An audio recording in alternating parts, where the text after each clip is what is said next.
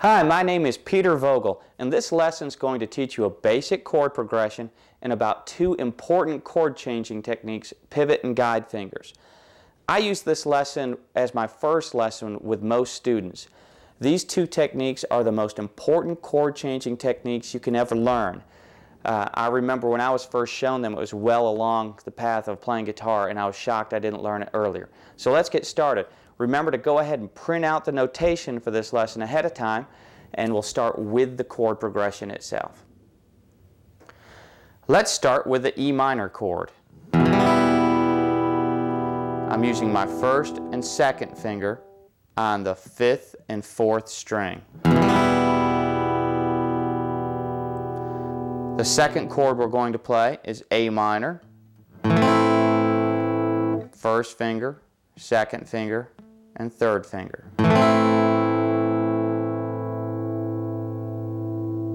The next chord is D7. First, second, and third finger. And then the G chord. Play a G with my first finger up on the fifth string, second finger on the sixth, and third finger on the first.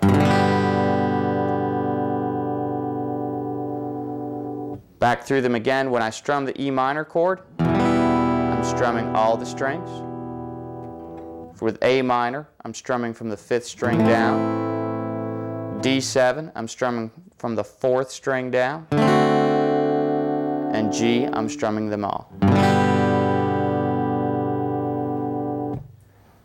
Now let's learn about how to change chords the best way using pivots and guide fingers. Starting again with our E minor chord, when I change to A minor, my second finger can remain where it is, right, in one place there on the fourth string, second fret. That's called a pivot finger. A pivot finger is a finger that can stay exactly where it is. So E minor to A minor. Second finger remained the same. Whenever you can leave a finger in one place, you want to do so. That'll cut down on mistakes and allow the chord change to sound smoother. The next chord we're going to is D7, and my first finger can remain the same. So from A minor to D7, my first finger doesn't move.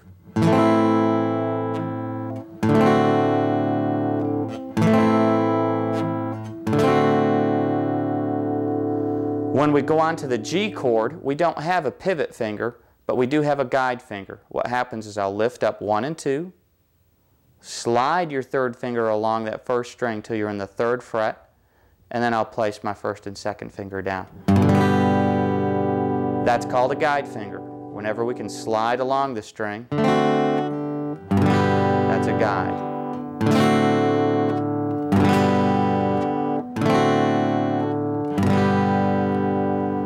From G, we go back to E minor again, and our first finger is the pivot finger.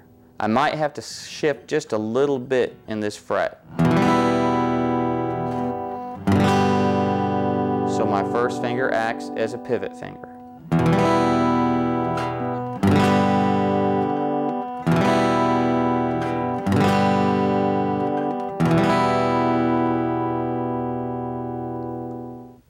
Now let's go through the whole chord progression in order.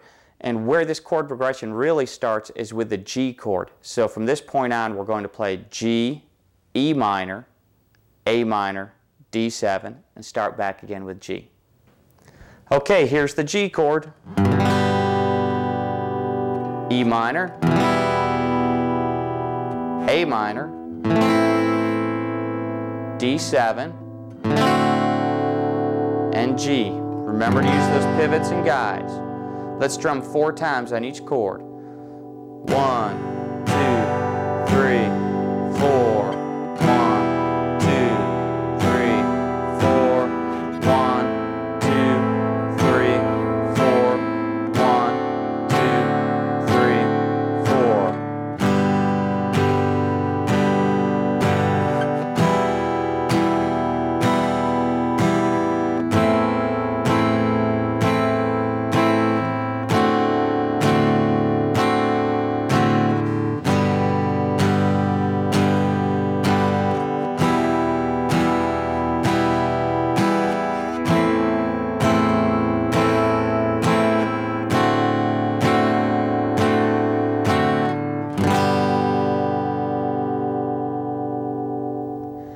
Pivots and guide fingers cut down on mistakes, allow your playing to sound more fluid.